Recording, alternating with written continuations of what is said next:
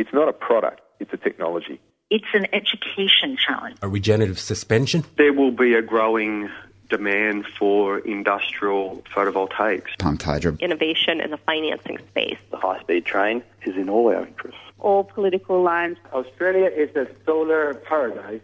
The market is moving much faster than that. You've got something that's transformational. Solar window in a can. Beyond Zero Global Warming Science, Solutions and Action. Taking it to a do it yourself level. Hello, and welcome to another edition of the Beyond Zero show, recorded in the studios of 3CR Melbourne, syndicated around Australia on the Community Radio Network, and podcast on the internet at bze.org.au and whatever podcasting app you choose to use. And don't forget, you can also follow us on Twitter at BZE Tech Show. My name is Kay Wenigal, and today I'm joined by my co hosts Laura Perry and Michael Steindl. Morning, Kay. Morning, Michael. Good morning, both. Today we're going to be talking to Dr. Sarah Bice, who is a social scientist and Director Research Translation at Melbourne School of Government. She spent much of her career working with communities, corporations, and government affected by mining, oil, and gas projects to reduce social impacts and improve policy outcomes. Sarah is co chair, co stewardship, and risk management for the International Association for Impact Assessment. She has won awards for her academic writing and her book Responsible Mining Key Principles for in, in Industry Integrity has just been released. Congratulations, Sarah, and thanks for joining us today. Thanks, Kay. It's great to be here. Yeah, and look, it's great to be talking to you. I actually have read your book, and it's a.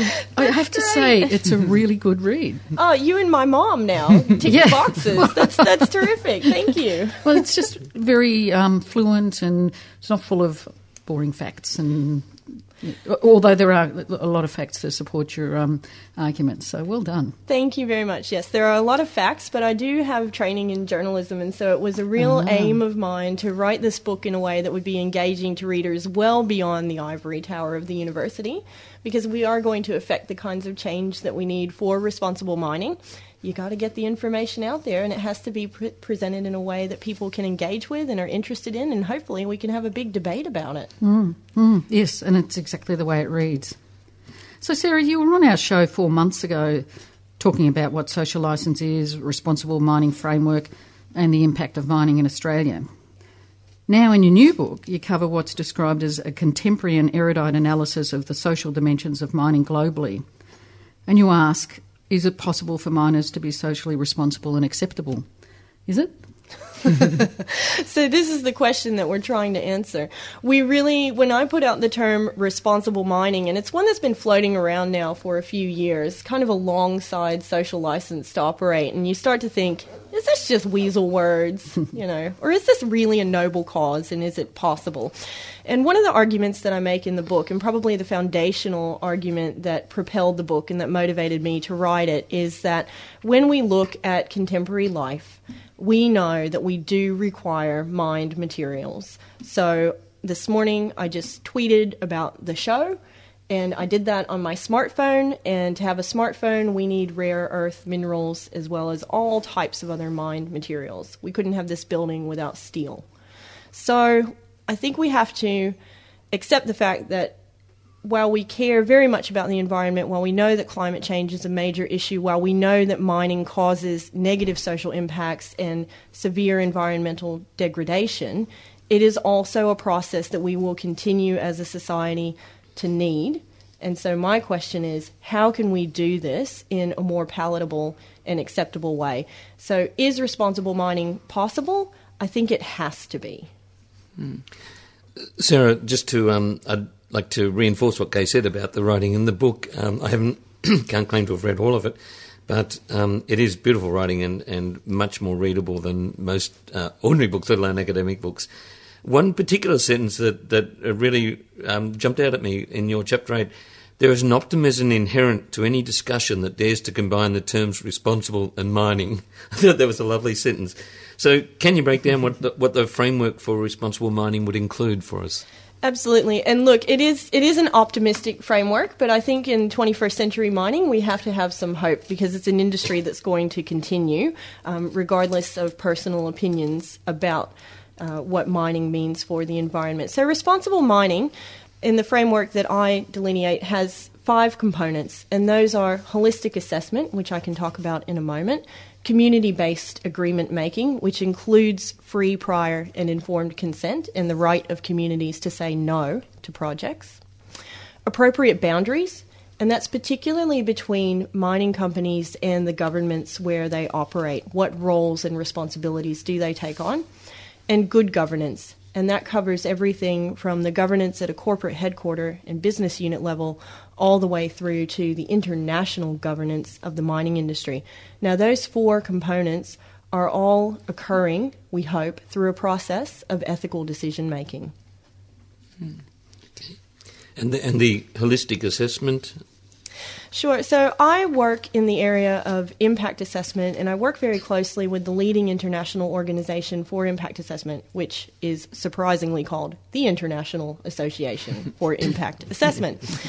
And we do all types of impact assessment. So, what are the effects on the environment of a particular project? How does a project affect health? How does it affect gender relationships, human rights? What are the social impacts?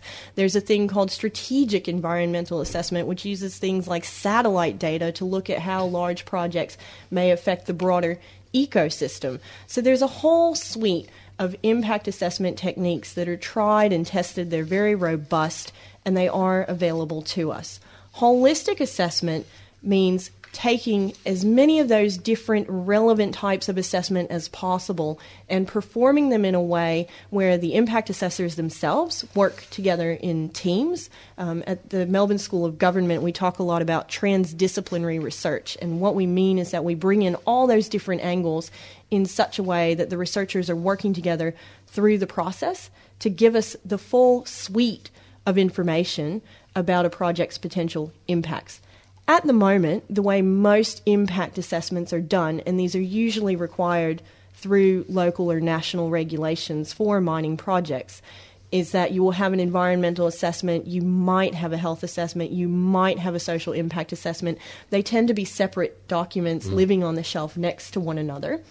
The other aspect of holistic assessment is that it's seen as dynamic and ongoing. So if we do regulatory impact assessment for mining, it's very much a tick the box exercise at the beginning of a mining project. Holistic assessment demands that the assessments are part of an ongoing evaluation and monitoring, and also one that involves the community in the collection and the assessment of data.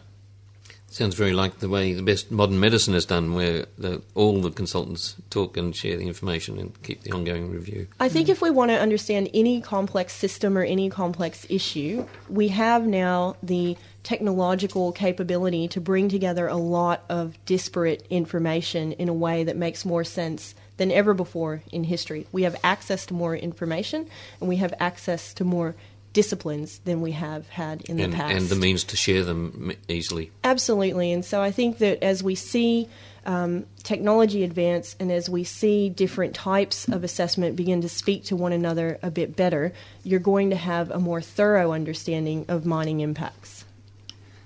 In your book, you go through a, a fair few different case studies to really solidify all the points you're making. And then in chapter 7, you theorize that the values shift or crisis as catalyst um, is required to institutionalize responsible mining. Is this what we're seeing? Is it, or are people taking it on their own terms? I think there's a bit of both, Laura. So this is an academic book, and a couple of chapters are theoretical. Chapter 7 is one of them.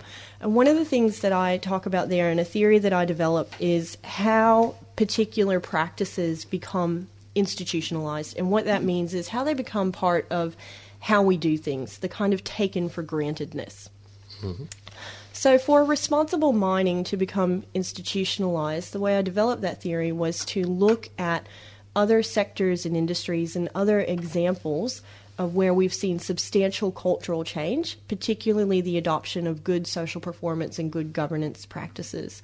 And one of the things that came out of that study was that often those types of embeddedness, that type of cultural adoption occurs when there's been a big crisis.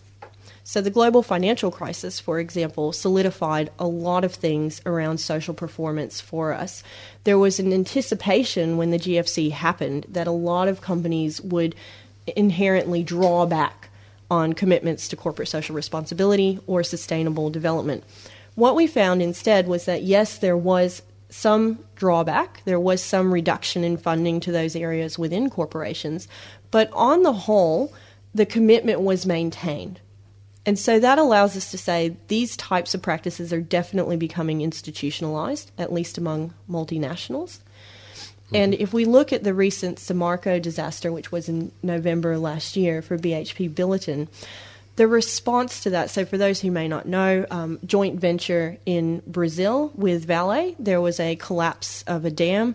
19 people were killed. There was massive flooding, a huge mudslide. Um, all types of damage, houses wiped out, the And type of thing you 500 don't want to see. downstream, the fish yeah, and the Doce River um, polluted. There's still ongoing Ongoing, investigations, yeah. so you know th- we won't get into the debate of, of why it happened, but we know that it did happen.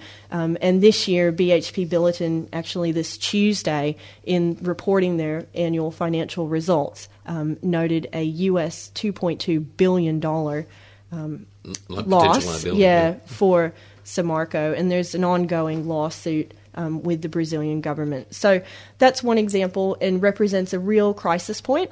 Now, the thing that's quite interesting about that is that BHP Billiton also, rather notoriously, um, was part of Ok Tedi.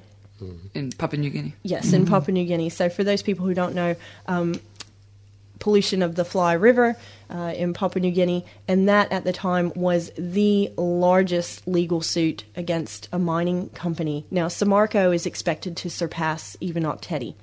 The crisis point, though, has been dealt with extraordinarily differently. So you've got the same company, um, approximately 20 years have passed, and the response this time has been immediate, it's been direct, it's been one in which the company has immediately accepted responsibility. Um, CEO Andrew Mackenzie has said things like, We recognize that, that this event will mark the firm for its history. Um, and they have been very active as well in publishing information about what's happening um, and being involved in the recovery process. So, very, very different to the Ok Tedi case, where the initial reaction was one of defensiveness uh, and legal legalistic advice. And from memory, it was 1995 or 1998? Se- seven. 97, the Ok Tedi mine disaster. And the disaster in Brazil was late last year. Yeah, November. Yeah, and that sort of um, fits in with what you say in your book that you've had a dec. I think your book's been done over twelve years. You've had a decade, at least a decade of research here, and um, you state that leading mining companies are adopting a more responsible approach to their work, and this change is important to them staying into bus- in business. How does that work? How does that work? so, in social performance more generally, there's been a very long term debate about making the business case for social performance. So, regardless of what sector you operate in, um, scholars, practitioners, and company representatives are all very interested to cost social performance, to look at it through a risk management lens. So, if we reduce community conflict or if we reduce environmental degradation, can we quantify or monetize that? How do we make a business case for doing these good things?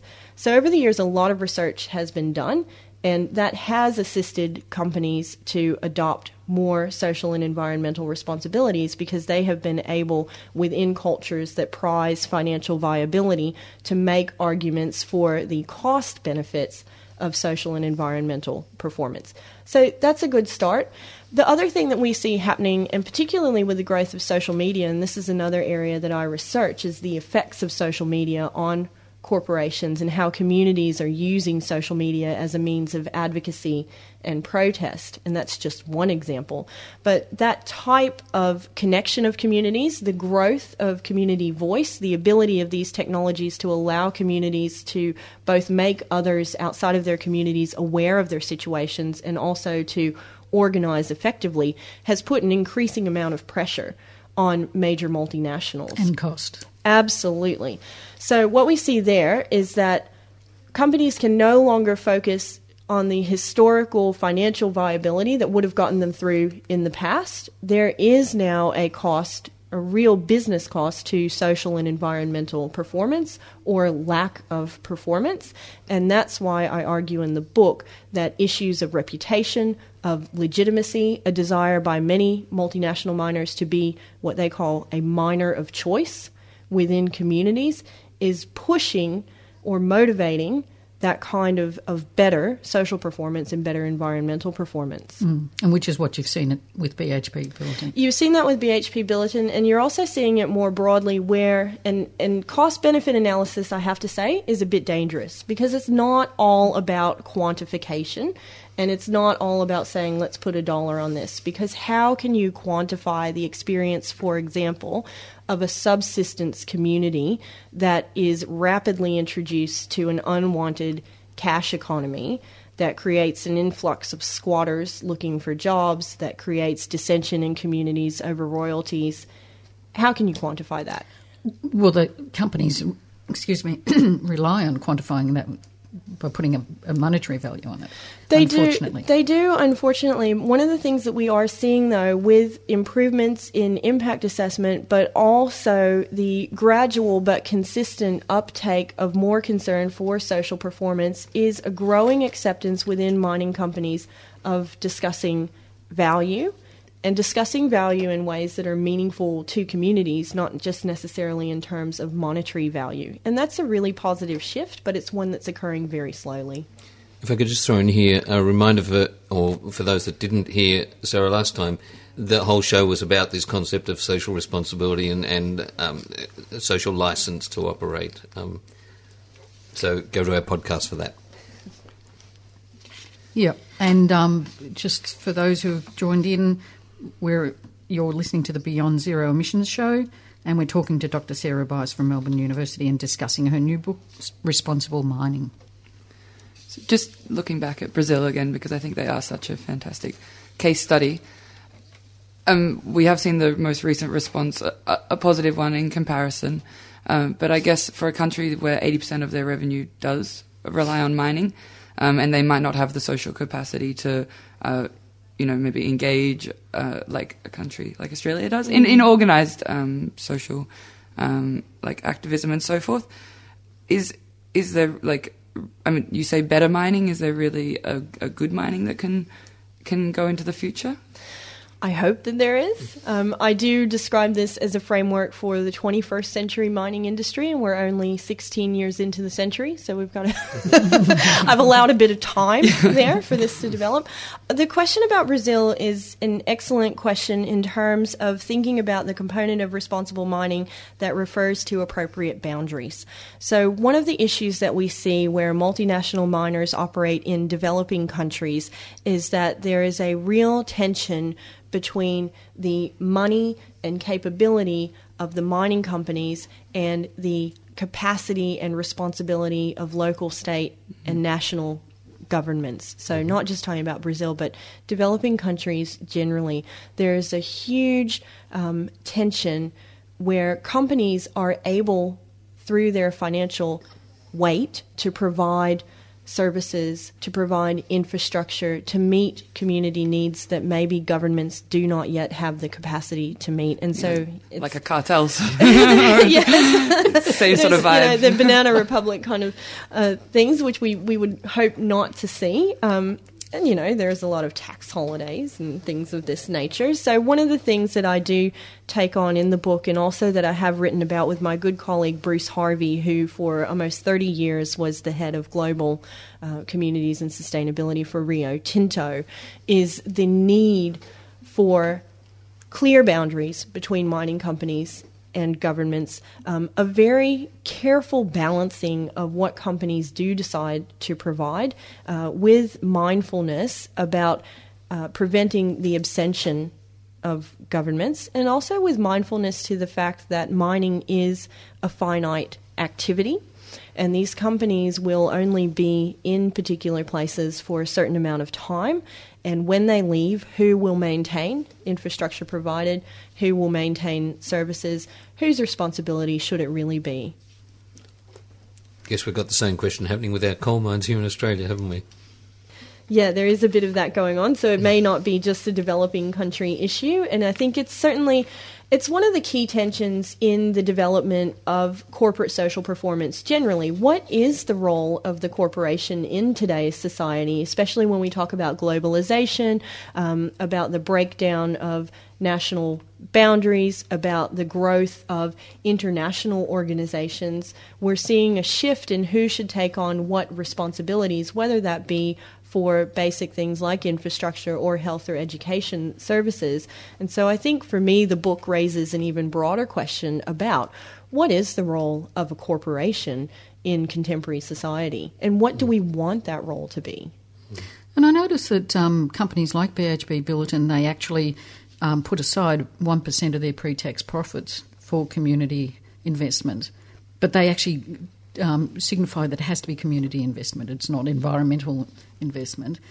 So that's an interesting thing.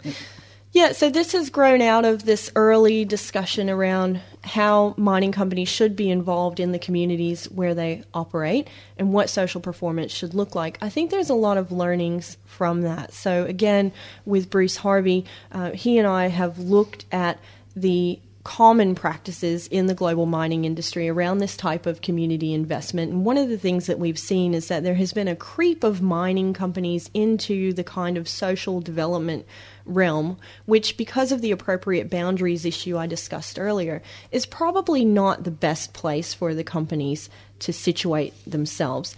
Now, this has occurred, I think, not out of any kind of malice, but instead out of an effort to move into a space which has been totally new and quite innovative. So, on the one hand, we really want mining companies to attend to communities and to do social performance.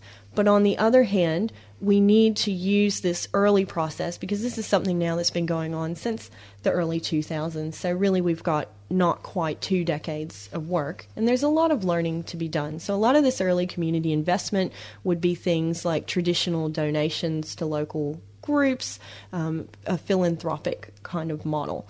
What we would like to see is a shift towards more what we call corporate citizenship, um, where the company is taking on a well defined and appropriate role within a community and a role which the community has a large say in defining. So you, you talked before about the optimistic side that even in the GFC, companies didn't totally turn away from um, this sort of uh, social responsibility funding. But your book also cautions that um, that the social scientists are actually worried that there is a bit of, if you call it fatigue or, or um, um, turning away from it before um, the optimum results have been achieved. Can you talk to us about that? Yeah, sure. So, the first thing I'd like to do in responding to that is to turn the lens on myself and my colleagues a little bit because social scientists also play a role in the development of social and environmental performance because we're often the ones asked to provide the data on which decisions are based. And social science hasn't done the best job of making what I would say uh, a cohesive case about these things. And that was one of the reasons that I was really motivated to write this book because I wanted to draw together um, a range of social scientific approaches to social performance in mining and try to put them into one cohesive framework, which is something that hasn't really been done before. So I think as a group of researchers and people who are often asked to provide the data, we have some work to do to provide a more collective voice because as we know a collective voice is a powerful one. So to to the question though, um, what is it, you know, what is it that can be done? I think that the key is that we see a shift in international expectation for these responsibilities. So, another thing that I write about in the book is the number of frameworks now that are available. Um, Professor David Vogel, who's at UC Berkeley, I believe, he has indicated there are over 300 social performance um, guidelines available to companies. So that makes it very difficult as well.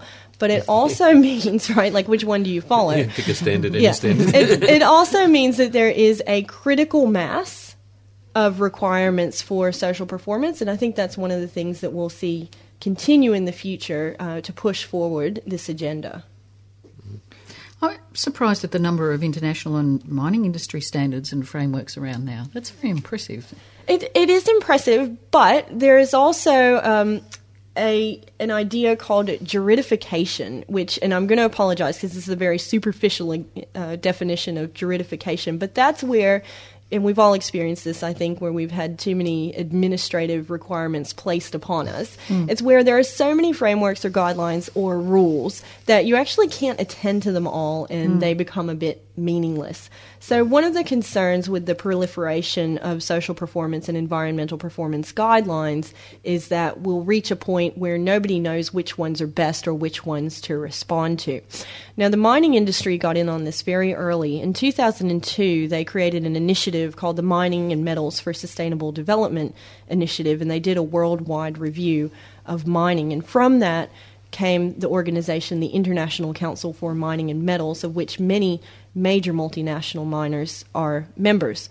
My colleague Daniel Franks, uh, he wrote another book in this series. So this book that we're talking about today, Responsible Mining, is part of a series um, called the extractive industries and sustainable development. And his book actually goes into the history of the change makers who developed the Mining and Metals for Sustainable Development initiative, and he goes back and interviews a lot of the people who were involved in that early creation.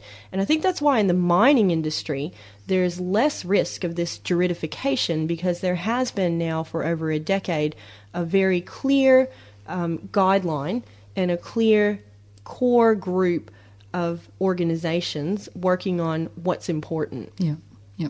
And also the monitoring that, that they're doing. Absolutely, mm. and we've got international monitoring as well from groups like Transparency International on corruption and also initiatives like the Extractive Industries Transparency Initiative, which encourages countries and companies to report both what are paid to government but also what governments pay back to mining and extractive companies. Mm. So they encourage it. But it, they're also able to get that data. Yeah, so they can get the data, and depending upon the country in which the mining company is operating, increasingly we're seeing EITI be adopted into legislation. So, for example, following the global financial crisis, the US uh, enacted the Dodd Frank Wall Street Act, which was aimed at these broader corruption issues, but that basically incorporated the EITI. So, we're seeing a lot of regulation too. Great. Well, thank you so much for your time today, Sarah. And it's a fascinating read, and um, I wish you all the success with it at the launch next Wednesday. That's right. The um, Melbourne Energy Institute is launching it Wednesday night. So you viewers are getting, as you listeners are getting a sneak preview. Thanks for your Thanks, time. Sarah. Thanks very fantastic. much, guys. The Beyond Zero show is broadcast throughout the Community Radio Network and is brought to you by the climate change think tank Beyond Zero Emissions. And if you want to listen to this show or any of the others, you can go to www.bze.org.au and click on podcasts. You can also find us on Twitter at BZE Tech Show. Thanks for listening, and we'll see you again next It's week. not a product, it's a technology. It's an education challenge. A regenerative suspension. There will be a growing demand for industrial photovoltaics. Pumped hydro. Innovation in the financing space. The high speed train is in all our interests. All political lines. Australia is a solar paradise. The market is moving much faster than that. You've got something that's transformational. Solar window in a can. Beyond Zero Global Warming Science, Solutions and Action. Taking it to a do it yourself level. You've been listening to a 3CR podcast produced in the studios of independent community radio station 3CR in Melbourne, Australia. For more information, go to allthews.3cr.org.au.